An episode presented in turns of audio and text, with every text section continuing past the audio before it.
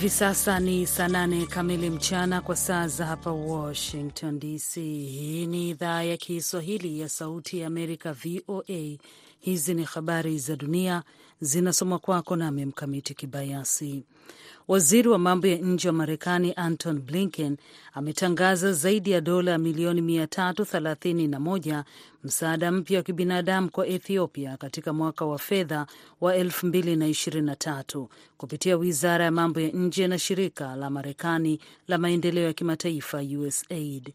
Ufadhili huu utatoa msaada wa kuokoa maisha kwa wale waliokimbia makazi yao na kuathiriwa na mzozo, ukame na ukosefu wa chakula nchini Ethiopia. Msaada huu unajumuisha dola milioni kumi na mbili kupitia ofisi ya wizara ya mambo ya nje inayohusika na idadi ya watu, wakimbizi na uhamiaji, na zaidi ya dola milioni 319 kupitia shirika la Marekani la maendeleo ya kimataifa. Hii inajumuisha jumla ya msaada wa kibinadamu wa Marekani kwa ajili ya eneo hilo kuwa zaidi ya dola milioni 780 katika mwaka wa fedha wa 2023. Marekani ni mfadhili mkubwa wa moja ya misaada ya kibinadamu nchini Ethiopia. Waandishi wa habari wawili wa Sudani Kusini waliokamatwa kufuatia kusambaa kwa video iliyomwonyesha Rais Salva Kiir akijisaidia haja ndogo wameachiwa huru. Kundi linaloangazia vyombo vya habari lilisema Jumatano wakati lilipodai kutolewa kwa wenzao wawili. Waandishi wawili kati ya saba waliokamatwa Januari bado wanashikiliwa kwenye kizuizi cha polisi kufuatia video iliyosambaa kwenye mitandao ya kijamii mwezi Disemba.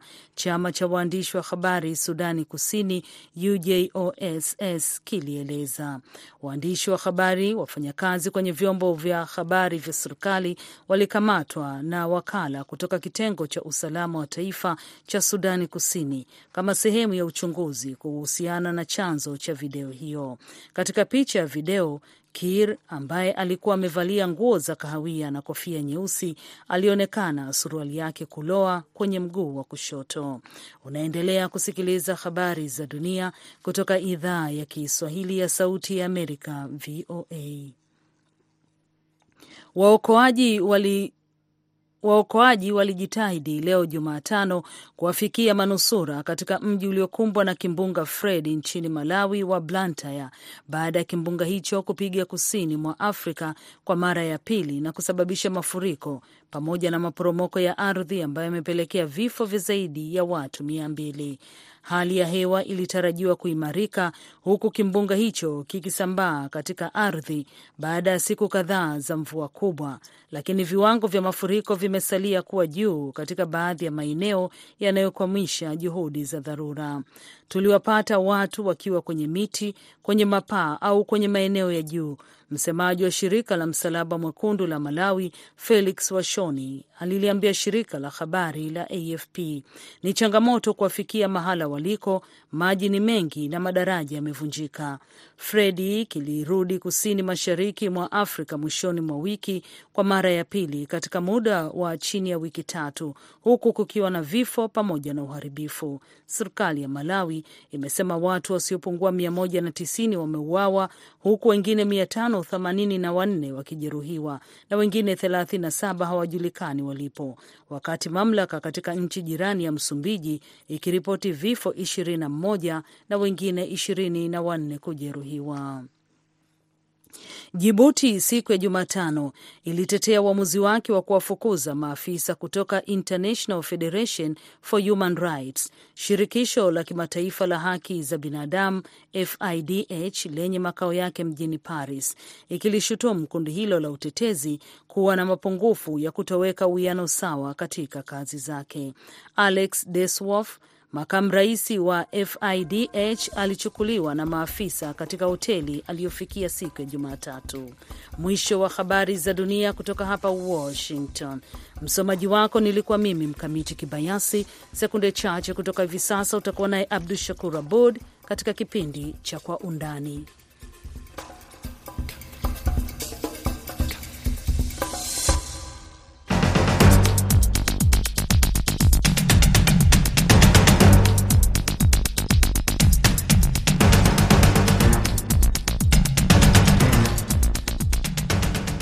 Hii ni Kwa Undani. Assalamu alaikum wapendwa wasikilizaji, karibu katika idhaa ya Kiswahili ya Sauti Amerika katika matangazo ya Kwa Undani, ambapo hii leo tunaangalia habari na masuala muhimu duniani kwa undani zaidi. Leo tunazungumzia juu ya safari za wahamiaji kutoka Afrika Mashariki hadi kisiwa cha Komoro cha Maore ambacho kiko chini ya utawala wa Faransa ili kujaribu kuelekea Ulaya kutafuta maisha mapya, na vilevile vile tunazungumzia maandamano yanayopangwa na upinzani nchini Kenya na wito wa viongozi wa kidini kuwataka Wakenya kutohusika kwenye maandamano hayo. Kulikoni? Basi ungana nami Abdu Shakur Abud hii leo kwa undani.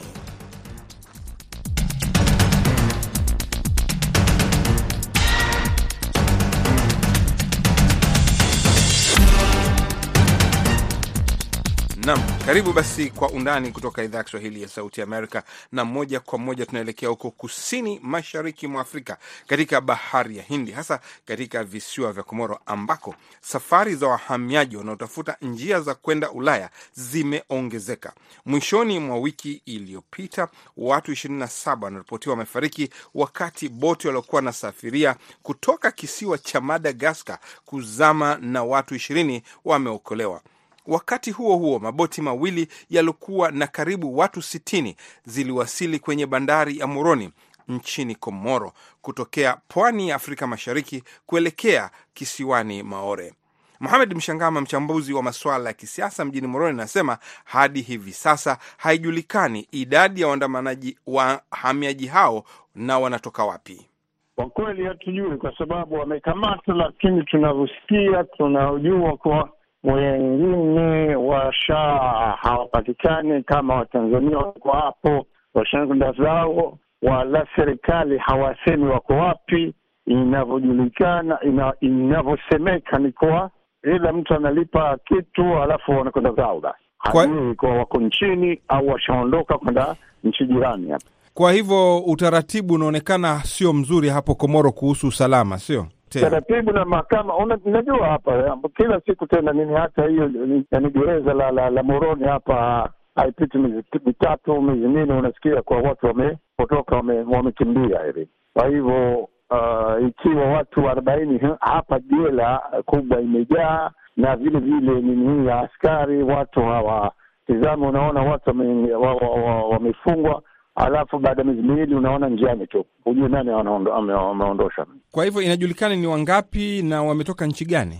Ah, hawajulikani. Ni sisi tumeuliza, lakini hakuna anaweza kutuambia katika nini hii, katika hii kama haiba yaku, hakuna anaziweza katika nini serikali au polisi au yeyote ambaye anaweza kusema kuwa wangapi wako hapa, wangapi na namna gani, hata waseme yote Tukizungumza na maafisa wa serikali wanasema wanazungumza na serikali ya Tanzania na Ufaransa kuona mahala watakaopelekwa, ambapo wengi wanasemekana ni kutoka Tanzania.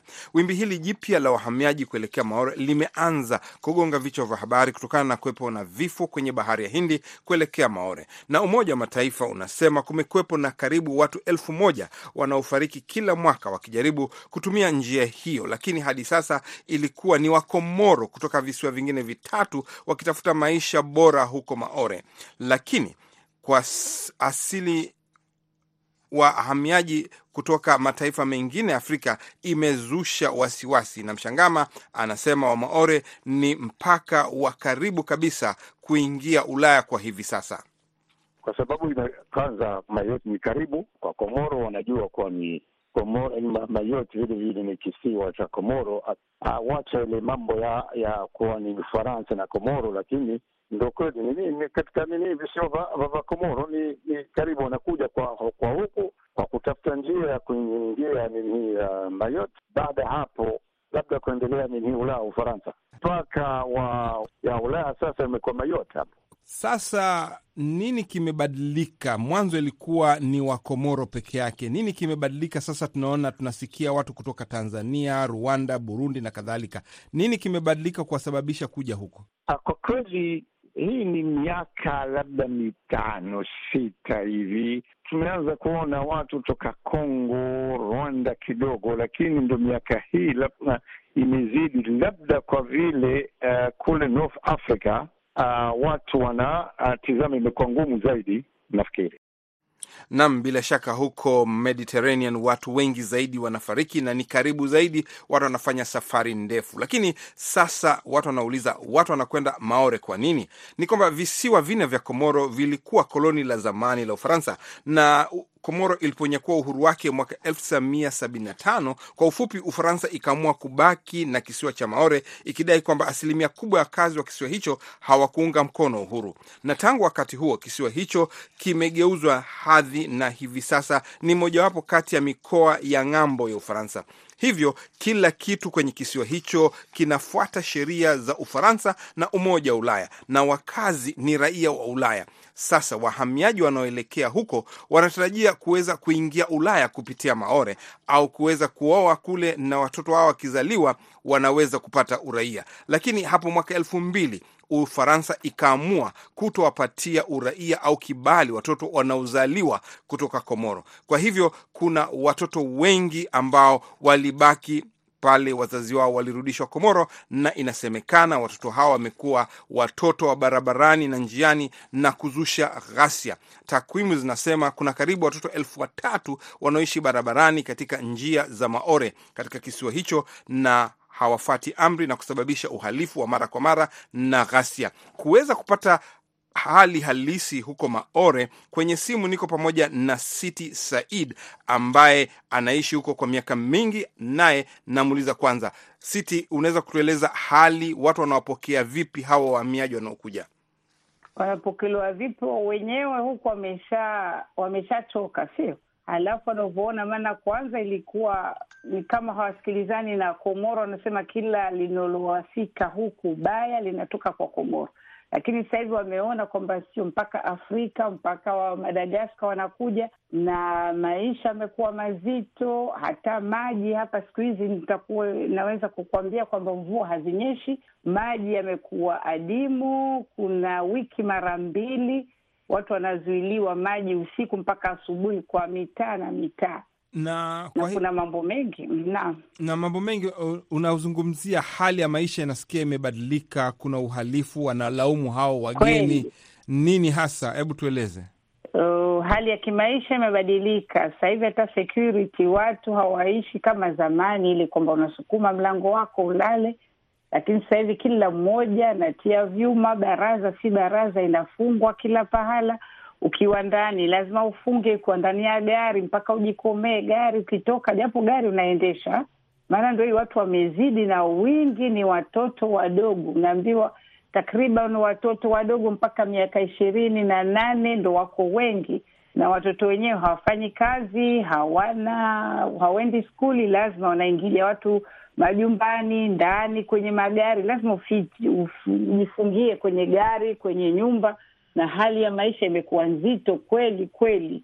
Hata ukiingia kwenye maduka, chakula kimekuwa ghali, hamna wale, na watu waliokuwa wakilima wengi ni watu wanaotoka kwa anjua kama wanavyosema huko nzuani. Siku hizi watu wanakamatwa, wanapelekwa kila siku, wana, wanasaka watu wanawapeleka, lakini kuna wengine wanakuja na hamna watu, vitu ni adimu, hasa vitu watu tukivipata hapa kama mambo ya nyanya, kama mambo ya mhogo, ndizi. Sasa hata chane moja ya ndizi ile wanahisabu zinakuwa ndizi kama hata ifiki kumi kwa euro kumi. Unaona, maisha yamekuwa mazito kweli, na hali ya hewa si ya usalama. Unaona, watu wanajifungia, hamna mtu anatoka usiku. Zamani watu wanakwenda restaurant, wanakwenda beach, wanakwenda, hawendi watu maana hata mchana watu wanakuvamia, watoto wadogo wanavamia watu, wana mapanga na wana wanajiziba, wana vyu wanatupa uh, vyuma, wanatupa mawe, mavisu. Imekuwa hali nzito kweli.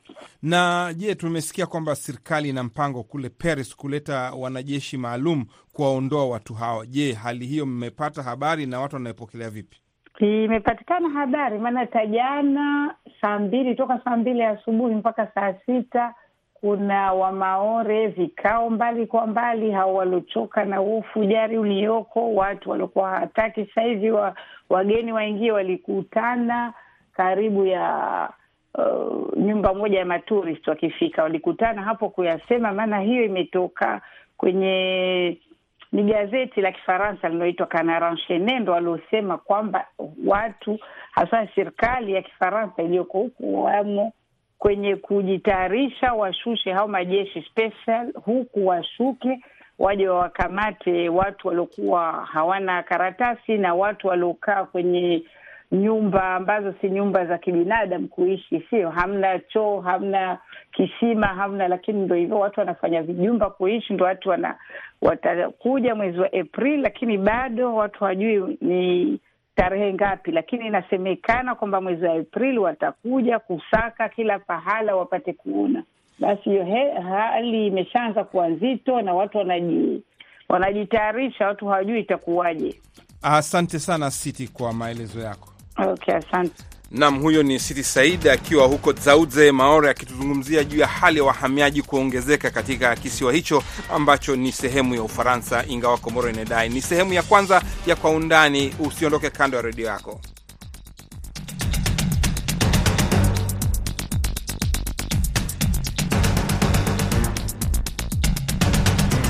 Nam mpendo msikilizaji, unaendelea kusikiliza kipindi cha Kwa Undani kutoka idhaa ya Kiswahili ya Sauti Amerika. Sasa katika sehemu ya pili, tunaelekea huko Mombasa, Kenya, ambako waandishi wetu Salma Muhamed na Mina Chombo wanatusimulia juu ya maandamano yaliyopangwa na upinzani nchini Kenya ambayo yameshuhudiwa katika kaunti kadhaa za taifa hilo la Afrika Mashariki ambalo miezi saba iliyopita liliunda ulifanya uchaguzi mkuu na kuwa na utawala mpya. Viongozi wa kidini sasa wanaitaka serikali kuandaa meza ya mazungumzo ili kuepusha mgogoro wa kisiasa, lakini viongozi wa upinzani wanasema maandamano ni ya amani. Maandamano ya upinzani yataendelea. Hebu tuwasikilize, wanataka maandamano yasifanyike.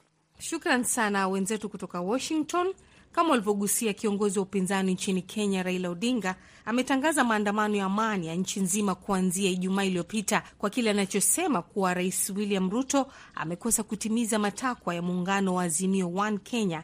Matakwa hayo ni pamoja na kupunguza gharama ya maisha, kukosa kusitisha zoezi la kuwateua makamishina wapya wa tume ya kitaifa ya uchaguzi ya IBC, mbali na kukataa kufungua seva inayohifadhi matokeo ya uchaguzi wa urais wa mwaka uliopita. Odinga pia ameitisha maandamano makubwa jijini Nairobi mnamo tarehe ishirini mwezi huu, hatua inayokuja baada ya makataa ya wiki mbili aliyompa Ruto kufanyia kazi matakwa hayo kumalizika juma lililopita.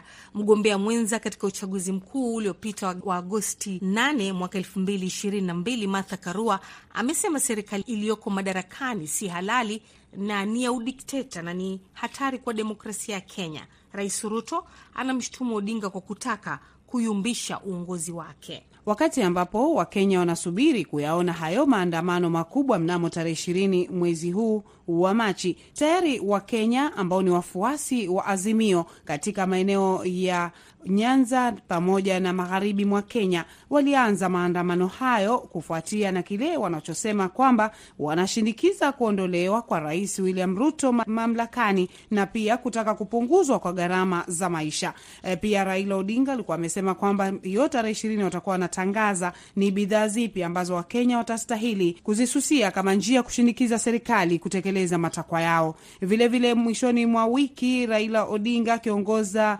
viongozi wengine upinzani walikuwa pwani ya Kenya ambao wanaamini kwamba ni ngome ya upinzani ili kushinikiza Wakenya katika sehemu hii ya pwani ya Kenya kuelekea jijini Nairobi Jumatatu ili kushirikiana na Wakenya wengine kuelekea katika uh, ikulu ya rais jijini Nairobi. Na haya yakijiri, upande wa upinzani umekuwa na msimamo mkali kuhusiana na kile wanachosema kwamba lazima pawepo na mazungumzo na pia kwamba wao wanapigania Wakenya eh, kuhakikisha kwamba bei za bidhaa zinashukishwa. Lakini upande wa Rais William Ruto naye amekuwa na msimamo wake akisema kwamba hawatokubali eh, kuwepo kwa handshake na Raila na kwamba uteuzi wa jopo la IBC ulifuata sheria na hivyo basi Azimio iko katika mikakati ya kutaka kubadilisha maamuzi ya Wakenya eh, kupitia maandamano, na wao kama serikali hawatoyumbishwa, kwani hawatofuata masharti ya Azimio. Hili limezua maoni tofauti miongoni mwa viongozi kutoka upande wa upinzani na vilevile vile upande wa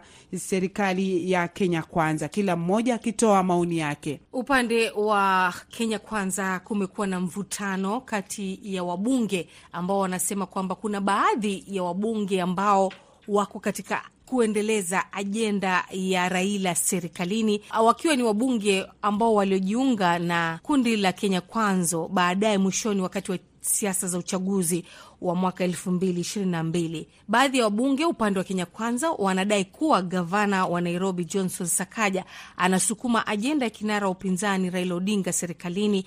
Walidai kuwa gavana huyo alikuwa msemaji wa Raila akijaribu kusukuma ajenda yake ya mazungumzo na kupeana mkono. Sababu nyingine wanayohusisha na kiongozi huyo wa jiji kuu la Nairobi ni kwamba alijiunga na Kenya Kwanza akiwa amechelewa sana, na inawezekana anaendeleza ajenda za Raila kisiri ikiwemo wengine waliojiunga na Kenya Kwanza baadaye sana wakati wa siasa za uchaguzi uliopita nchini Kenya. Madai hayo yamekuja baada ya gavana huyo wa Nairobi Johnston Sakaja Jumapili kutoa matamshi yaliyoonekana kutetea swala la mazungumzo katika kile kilichoonekana kutozingatiwa kutaka mazungumzo na viongozi wa upinzani. Imeonekana pia gavana Sakaja anataka kufurahisha serikali na upande wa upinzani kwa vile Nairobi ni eneo la watu wengi kutoka tabaka mbalimbali. Viongozi wa Kenya Kwanza wanaopinga mazungumzo wametoa changamoto kwa upinzani kuja na nia ya dhati ya kufanya mazungumzo na serikali na sio kutaka maslahi yao.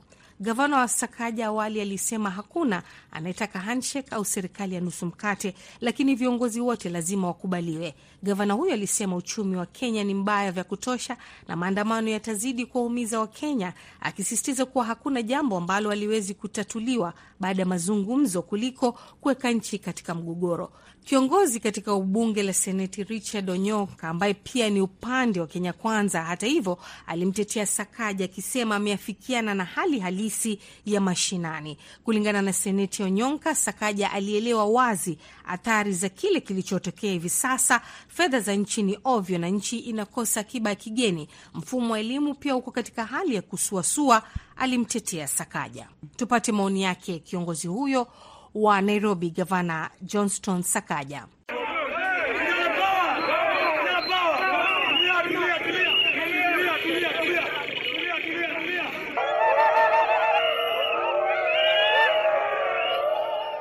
Ban Kenya, there's nowhere else we will go.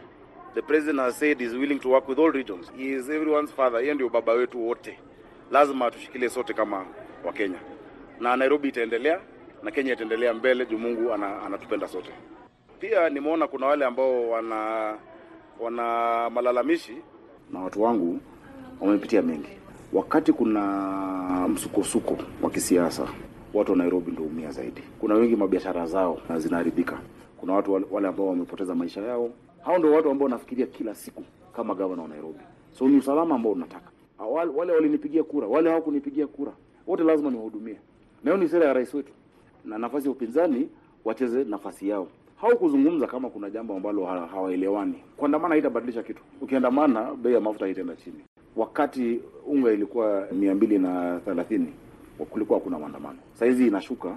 Wanafaa wapatie na serikali nafasi, uchumi unaanza kuwa stable. Ukifanya maandamano utaharibu zaidi. Wananchi ndio wanapatia wakubwa wote madaraka, na wananchi ndio wanaweza kutimua mtu kwa hiyo madaraka. Na vile baba amesema, jukumu na uwezo uko mikononi mwa mwananchi.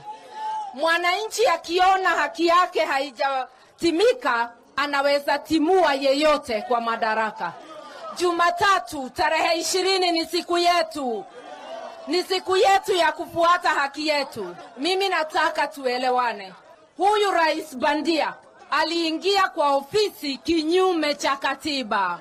Huwezi kushindwa utangazwe mshindi, hiyo ni kinyume cha sheria, na ndivyo sheria ya Kenya isimame. Ruto must go. Pesa yako wewe mwananchi, pesa ya kukulisha pesa ya kuleta bei ya unga chini ilikuwa kwa bajeti, bado iko kwa bajeti, wameweka kwa mifuko, wameenda kufanya biashara. Anafanya biashara, mwananchi akilala njaa, watoto wa kila mbwa kule Turukana na mahali ingine, watu wakifa jaa. ndivyo mwana Kenya asife njaa. Ruto must go. Ni sauti yake Johnson Sakaja ambaye ni gavana wa Nairobi, pamoja na Martha Karua ambaye ni mgombea mwenza wa kinara wa Azimio Raila Odinga. Huku haya yakijiri, kile kinachozungumzwa na wachanganuzi ni kwamba kuna Wakenya ambao wanataka majibu ya haraka baada ya viongozi hao wawili kuchukua mamlaka miezi saba iliyopita. Viongozi wa dini nao wamekuwa wakizungumzia swala la maandamano, wakisema kwamba watakaodhurika zaidi ni vijana ambao watakuwa kipaumbele eh, wakiandamana, ambapo polisi huenda wakatumia nguvu kupita kiasi na kuwajeruhi na hata labda tukawa na maafa katika maandamano hayo. Kina mama na watoto eh, pia huenda wakajeruhiwa. Hivyo basi viongozi wa dini wanashindikiza kwamba kuwepo na njia bora ya kutumia katika kupata suluhu na sio maandamano ambayo yanaandaliwa. Pili, wanasema kwamba uchumi wa taifa huenda ukaathirika, kwani tayari hivi sasa tuko katika msimu wa utalii na wageni wengi wanaposikia eh, kwamba kuna maandamano Kenya watakuwa hawaingii. Gharama ya maisha huenda ikapanda hata zaidi ya hivi sasa ilivyo, kwani wakati kuna fujo maduka hayafunguliwi na wale wachache watakokuwa wanafungua maduka uh, watakuwa wanauza kwa bei ya juu na hivyo basi uh, kumuumiza mwananchi wa kawaida. Viongozi hao hivi sasa wanataka kwamba kuwe na ushirikiano kati ya wananchi na serikali iliyopo na viongozi wa upinzani ili kuhakikisha kwamba hakuna utata ama kudhurika kwa amani kwenye taifa hili ambalo liliingia kwenye uchaguzi na kutoka bila kuwepo kwa vita. Kwa uchanganuzi zaidi, tumezungumza na mtaalam wa maswala ya kisiasa hapa nchini Kenya, Maur Bwanamaka, na kwanza tumeanza kumuuliza iwapo maandamano hayo yataathiri utawala wa Rais Ruto. Kimtazamo wangu sioni akiathiri uongozi wa William Ruto kwa sababu William Ruto hakuchaguliwa kwa mlango wa nyuma, wala hako katika uongozi wa nchi kupitia njia ya haramu. Huenda ikawa maandamano hayo zaidi yako katika yamesukwa ya kwa misingi ya kiuharamu tu, kwa sababu ni kana kwamba wenye kuyasukuma wanapinga katiba ya nchi, wanapinga utaifa wa nchi. Azimio lao ni kuhujumu utaifa wa nchi hii kutokamana na kwamba hawaridhiki na mato matokeo na katika kila ushindani. Hata juzi tumeona Manchester wamecheza na Liverpool wakafungwa saba mtungi na wakakubali matokeo. Mbona wengine wasikubali? Wanasema kwamba maandamano wanayofanya ni maandamano ya amani ambayo ni haki yao ya kikatiba. Maandamano hayawezi kusaidia eh, kusukua kushindikiza serikali iweze kupunguza gharama eh, ama uhalisi wa hali ya maisha ya kiuchumi, kwa sababu patakapokuwepo na mazingara endelevu ndio hali hiyo itawezekana. Lakini hivi ni visingizio tu, kutokamana na kwamba watu wanajua hali ya uchumi iko iko iko iko iko na shida, wanajua vipato viko chini, gharama iko juu, lakini ni mambo ambayo kwamba hayawezi yakasuluhishwa kwa dua wala kwa abrakadabra, lazima yafanyiwe kazi kwa kiongozi yoyote yule, hata huyu ambaye anadai yuko upinzani, akipewa mamlaka ya nchi sasa hivi akaambiwa teremsha magharama. Kwa mfano, haiwezekani leo rais amke tu ghafla bimvua aseme kwanzia leo mfuko wa unga uuzwe shilingi tisini. Kwani ni wake yeye ndo anapanda mahindi? Ikiwa wazalishaji wa mahindi ni asilimia tano ya population ya Kenya na walaji ni asilimia mia, lazima kuwe na mikakati ya serikali ya, kuongo, ya kuongeza wazalishaji wa mahindi wawe asilimia arobaini ama hamsini. Bei itashuka. It's very simple economic principle ya kwamba demand na supply. Demand ikiwa juu, supply supply ikiwa chini Uh, bei itakuwa juu. It's very simple. So haya mengine hivi ni visingizio, na ukijua pale ambapo watu wako na shida na wanaambiwa kwamba shida zenu zinasababishwa ni serikali, serikali ndiyo ina jukumu ya kuimarisha, kuboresha mazingira ya kuwezesha maisha ya watu kuwa nafuu, lakini huwezi kwenda ukaambia ukaambia serikali ambayo imechaguliwa miezi sita iliyopita sasa hivi iweze kufanikiwa kwa yale ambao kwamba hao walikuwa kwenye serikali miaka mitano na hawakuweza kuyafanya. Sasa nini kifanyike? Kwa sababu tunaona kwamba Raila anasema lazima kuwepo kwa mazungumzo, lakini upande wa uh, Rais Ruto nao anasema hakuna handshake hapa. Eh, nafikiri kivyangu mimi, kwa maoni yangu, naona msimamo anaochukua Rais Ruto ni msimamo wa kisawasawa, kwa sababu huyu anaozoea sasa, kila saa anakwenda kwenye ushindani, anaposhindwa anazua mtafaruku, na ule mtafaruku anasababisha mazungumzo, na akisababisha mazungumzo anasababisha kupata kwake yeye, si wananchi wa Kenya. Ni sauti yake Mauri Bwana Maka, mchanganuzi wa maswala ya kisiasa. Kwenu studio Washington. Asante sana Amina Chombo na Salma Muhammed kwa maelezo hayo. Hapa studio sisi tunasema kwaherini hadi kesho tutakuletea kwa undani.